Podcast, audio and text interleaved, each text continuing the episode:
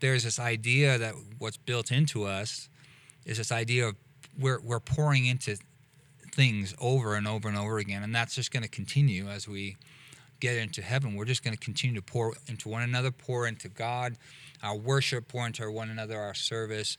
And I just, I love that picture of where just, it's always giving because we see that in the, he he extrapolates it out from the idea of the Trinity of the Father pouring into the Son and pouring into the Spirit, pouring back into the, this whole idea of the relationship of the of the Trinity, of that idea of just pouring into one another. To and we've been called into that, and by you know called into that relationship, and we're pouring into the Lord our worship, our service, and these kind of things, and that's going to continue. I just got a kind of picture just came to my mind of what is service going to look like. Well it's not going to be really that much different in a sense. I mean, it might the particulars might be different, but that idea of just kind of what is what am I pouring my life into? And I, I guess that's what you were talking about on Sunday as well. What are you pouring your life into? What has God called your service? He uses our service as a way of pouring our lives into something that really matters. Now, we're pouring our lives into temporal things, we're pouring our lives into things that matter for eternity.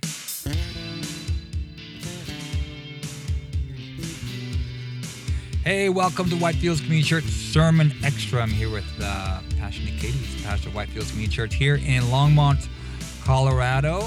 And uh, we are looking at, we are now in a new series called The Servant Songs, prophecies of, about Jesus from the book of Isaiah. There's the four prophecies, of, of, you know, generally uh, referred to as the servant songs, and sometimes there's a fifth. So be stay tuned. There might be a uh, you know a bonus episode, a bonus uh, prophecy that we're going to look at.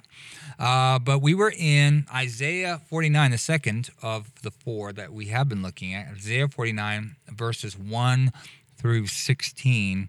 And the sermon title was Engraved in the Palm of His Hands. And so if you missed that sermon at all, whitefieldschurch.com, you can get over there and download it. You can get it on our app. If you haven't got our app, get over to, I think it's WFCC. You type in uh, at either the Google Play or the Apple Store, and our app will come up. And if you download that, you get notified when our services go live. You get notified about our, our sermons being up there, and uh, it's just a way of staying in touch with what's what's happening at the church. But of course, any of your favorite uh, streaming platforms, YouTube, Facebook, any of those, and um, podcasting. Um, and if you would, you know, anytime you can interact with the content, that certainly helps. Like, subscribe, rate, and review, all those things, because when you do that, it just kind of boosts everything up in the ratings. And when people are asking questions about, you know, how do I know Jesus is in the, the Old Testament? Does the, does the Old Testament even talk about Jesus? Well, hey, we've, you know, when they, they ask that question, we can provide them with, you know, Christ centered, gospel centered answers to their questions. And so this week, looking at the second uh, servant song, just an amazing series this is. I think it's, you know, as you said, you know, as you've been studying for this, you're like, ah, oh, you know, there's a couple things in there that I can talk about, but then when you start to dive into it, it's um, it's pretty, you know, uh, pretty dense. I remember one of my my professors in school, he's saying that he would spend, you know, he'd go away, you know, on a, on like a weekend or something and meditate on the servant songs, and just all that God would wanted to to say to him through them and it was just it was something that was just so enriching as you look at the character of God. Now one we, we had somebody had brought up a question after church on Sunday um, you know something we could talk about today. And that question was you know you're talking about service you know the service Jesus the servant. And in this case it says he's the redeemer but um, that idea of service being a way that God raises His children, like it's a part of our life here on earth. It's it's a way that God shapes us and molds us for His use and His glory during our time here on earth. Now the question is, when our time on earth is done, what happens to that idea of service? Is there going to be service in heaven? Is it part of our nature? What are we going to be doing some of the same things, you know, when we are we're in heaven or is you know what is that all going to look like the idea of service mm-hmm. yeah so the idea being this like um, if jesus is the ultimate servant to be like him means that we must serve the way that he serves. And part of the way that God forms us and makes us more like Jesus is through the act of serving others. In other words, service has an effect on us, but also service has an effect on those we serve. And and so really the question is kind of like if in eternity, in the new heavens, new earth, we'll have resurrection bodies, resurrected bodies, resurrection uh, bodies. What will we do? Will we work? Will we serve? If we will have everything that we need in eternity, then will there be a need for service? And here's the other part of that if we're created in the image of God, is this an inherent aspect of who God is? That he is a God who serves? Um, and if so, then, you know, the process of glorification, which is that process through which God, you know, ultimately makes us more like he is in character, then does that include service in eternity? Okay, I'm going to just say short answer is yes. I do believe that it is the case.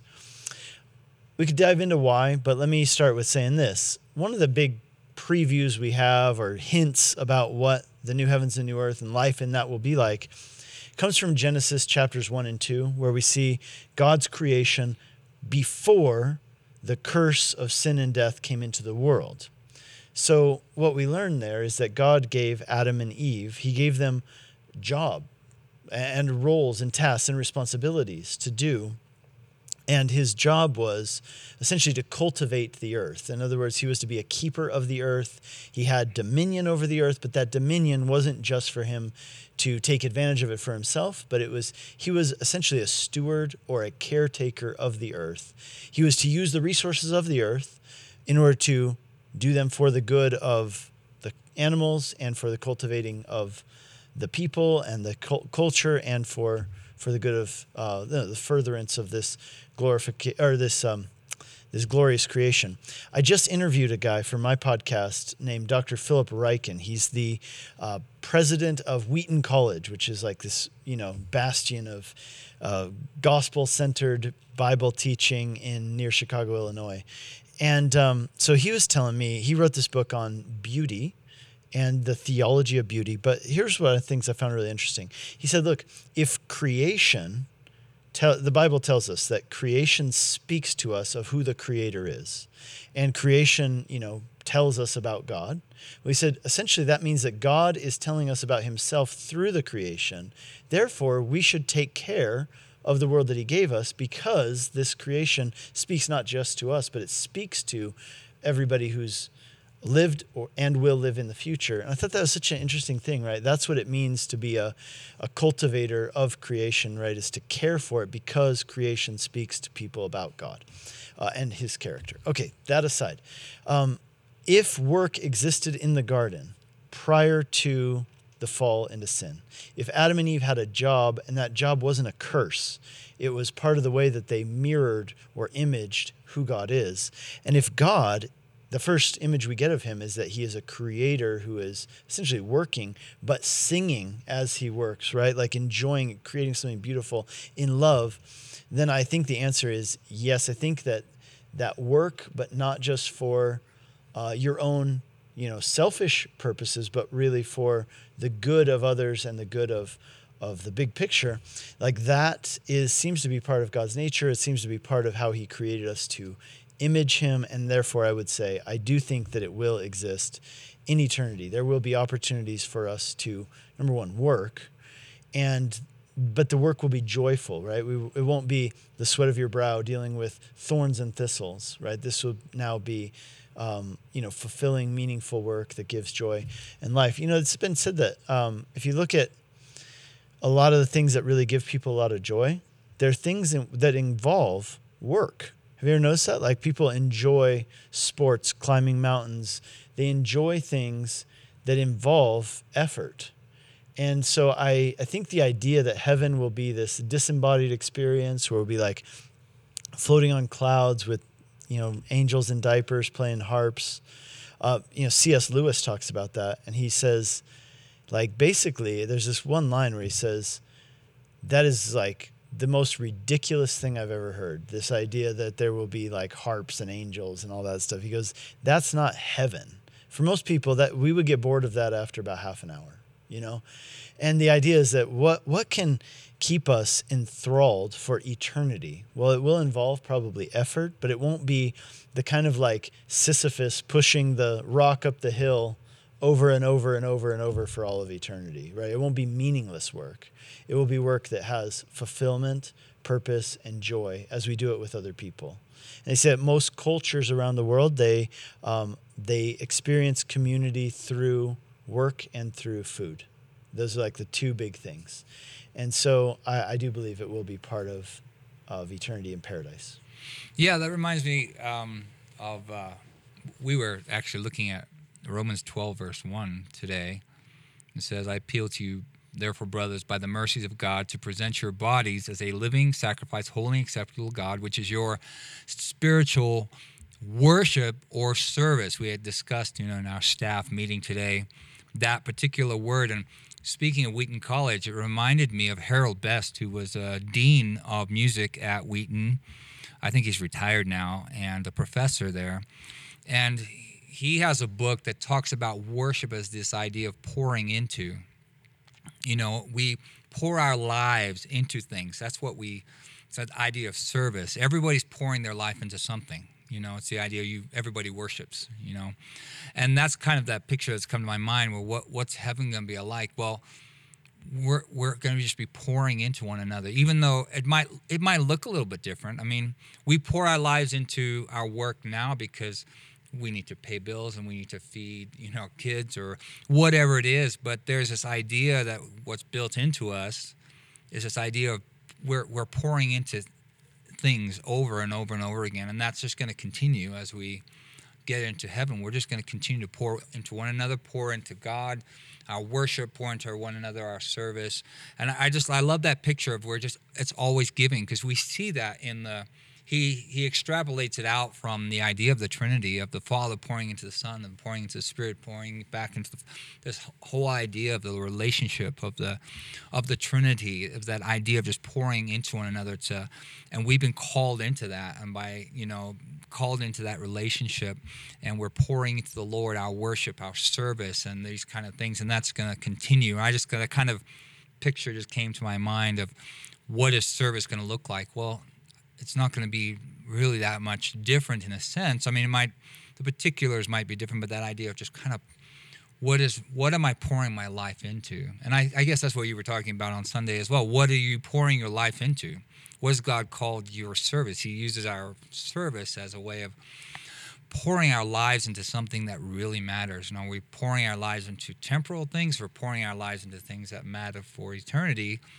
Because if they matter for eternity, we're just going to continue. That's going to be something that we're going to continue for the rest of our lives. I think you know it's very much part of who who we are. As God poured into creation, He poured into us, and we then called us to name the animals and to to work for us to pour into his creation, what he has been doing, and so just that idea of pouring, you know. Well, the idea of like mutual giving, right? Mutual so giving, you see yeah. that in the Trinity, Mm-hmm. right, where it's like the Father glorifies the Son, and the Son glorifies the Father, and the Son and the Father send the Spirit, right, and the Spirit glorifies the Son, and so it's this mutual like giving relationship, and um, and it's not like yeah, does it involve work? Well, yes. We would say that we talk about the work of God. We talk about the work of the Holy Spirit. Is there work involved? Yes, but it's work that's joyful in nature and it causes more joy for the other.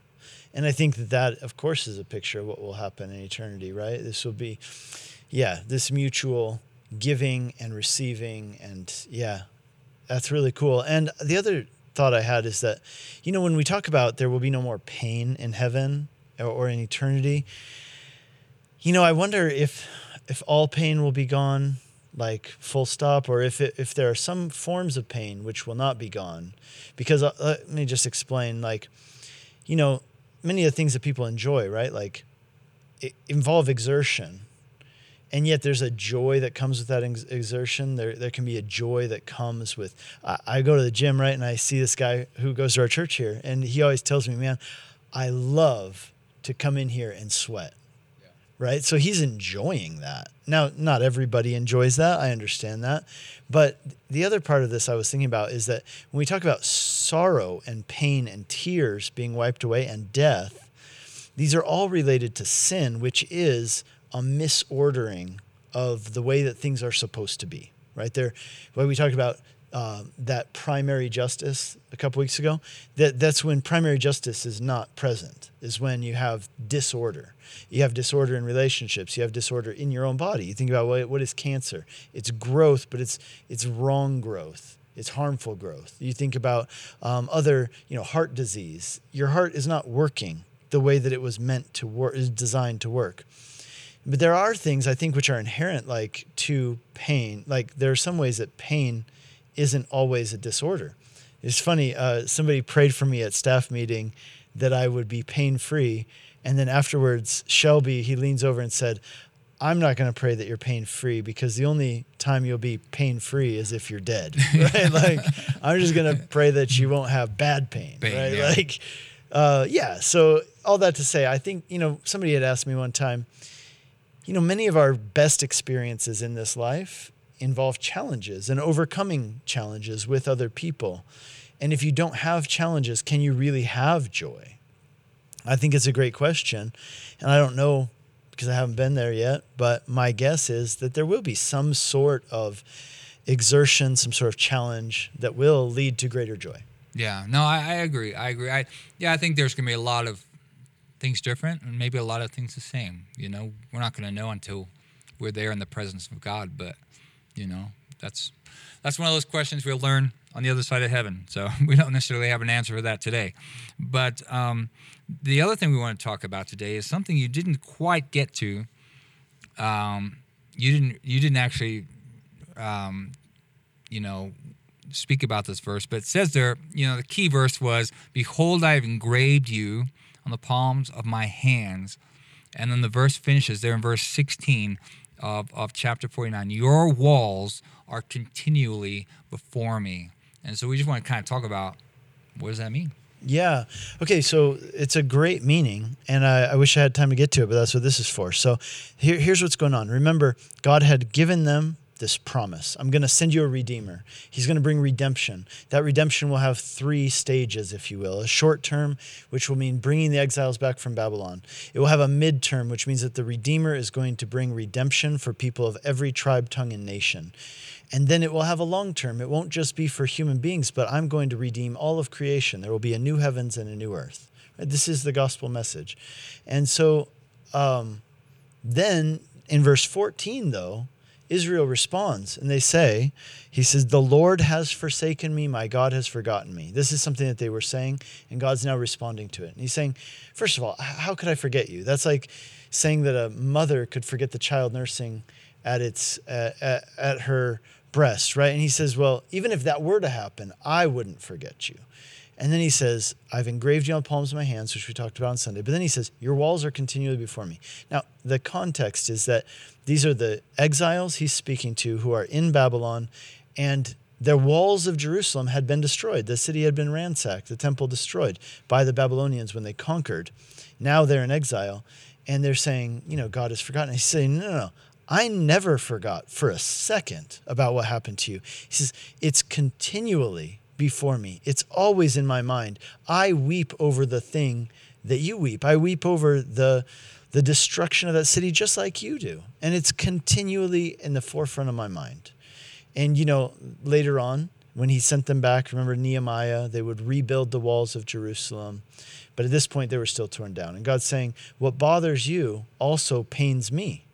Um, and yet he allowed it to happen which tells us something really important, right? Like there were some really great things that happened as a result of the exile. That's something that we don't have time to get into now, but it's a really important message that there were certain things that happened as a result of the exile, which were massive blessings for the people of Israel. Um, and yet God says, and it, it does pain me, you know, when I think about what happened to the city, how it's in desolation, etc. And so I think that's just a really important point that continues on with the same idea. I haven't forgotten you. I haven't forsaken you the thing that bothers you also bothers me.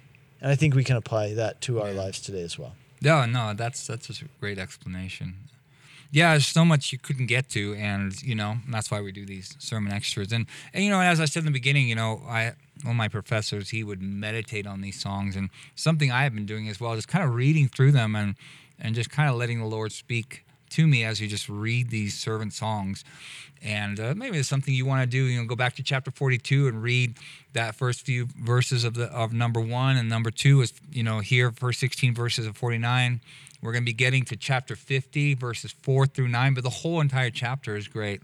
And then kind of the chapter of chapters, a song of really songs is you know the end of 52, chapter 52 into 53, and uh, that one's amazing. We might spend some time in that, you know, going forward in this particular series. And so, just yeah, spend some time with it. Just let the Lord speak to you uh, through these. And if you have any questions, you know, even if you're reading ahead and you're saying, hey, what, you know, are you gonna? What does this mean?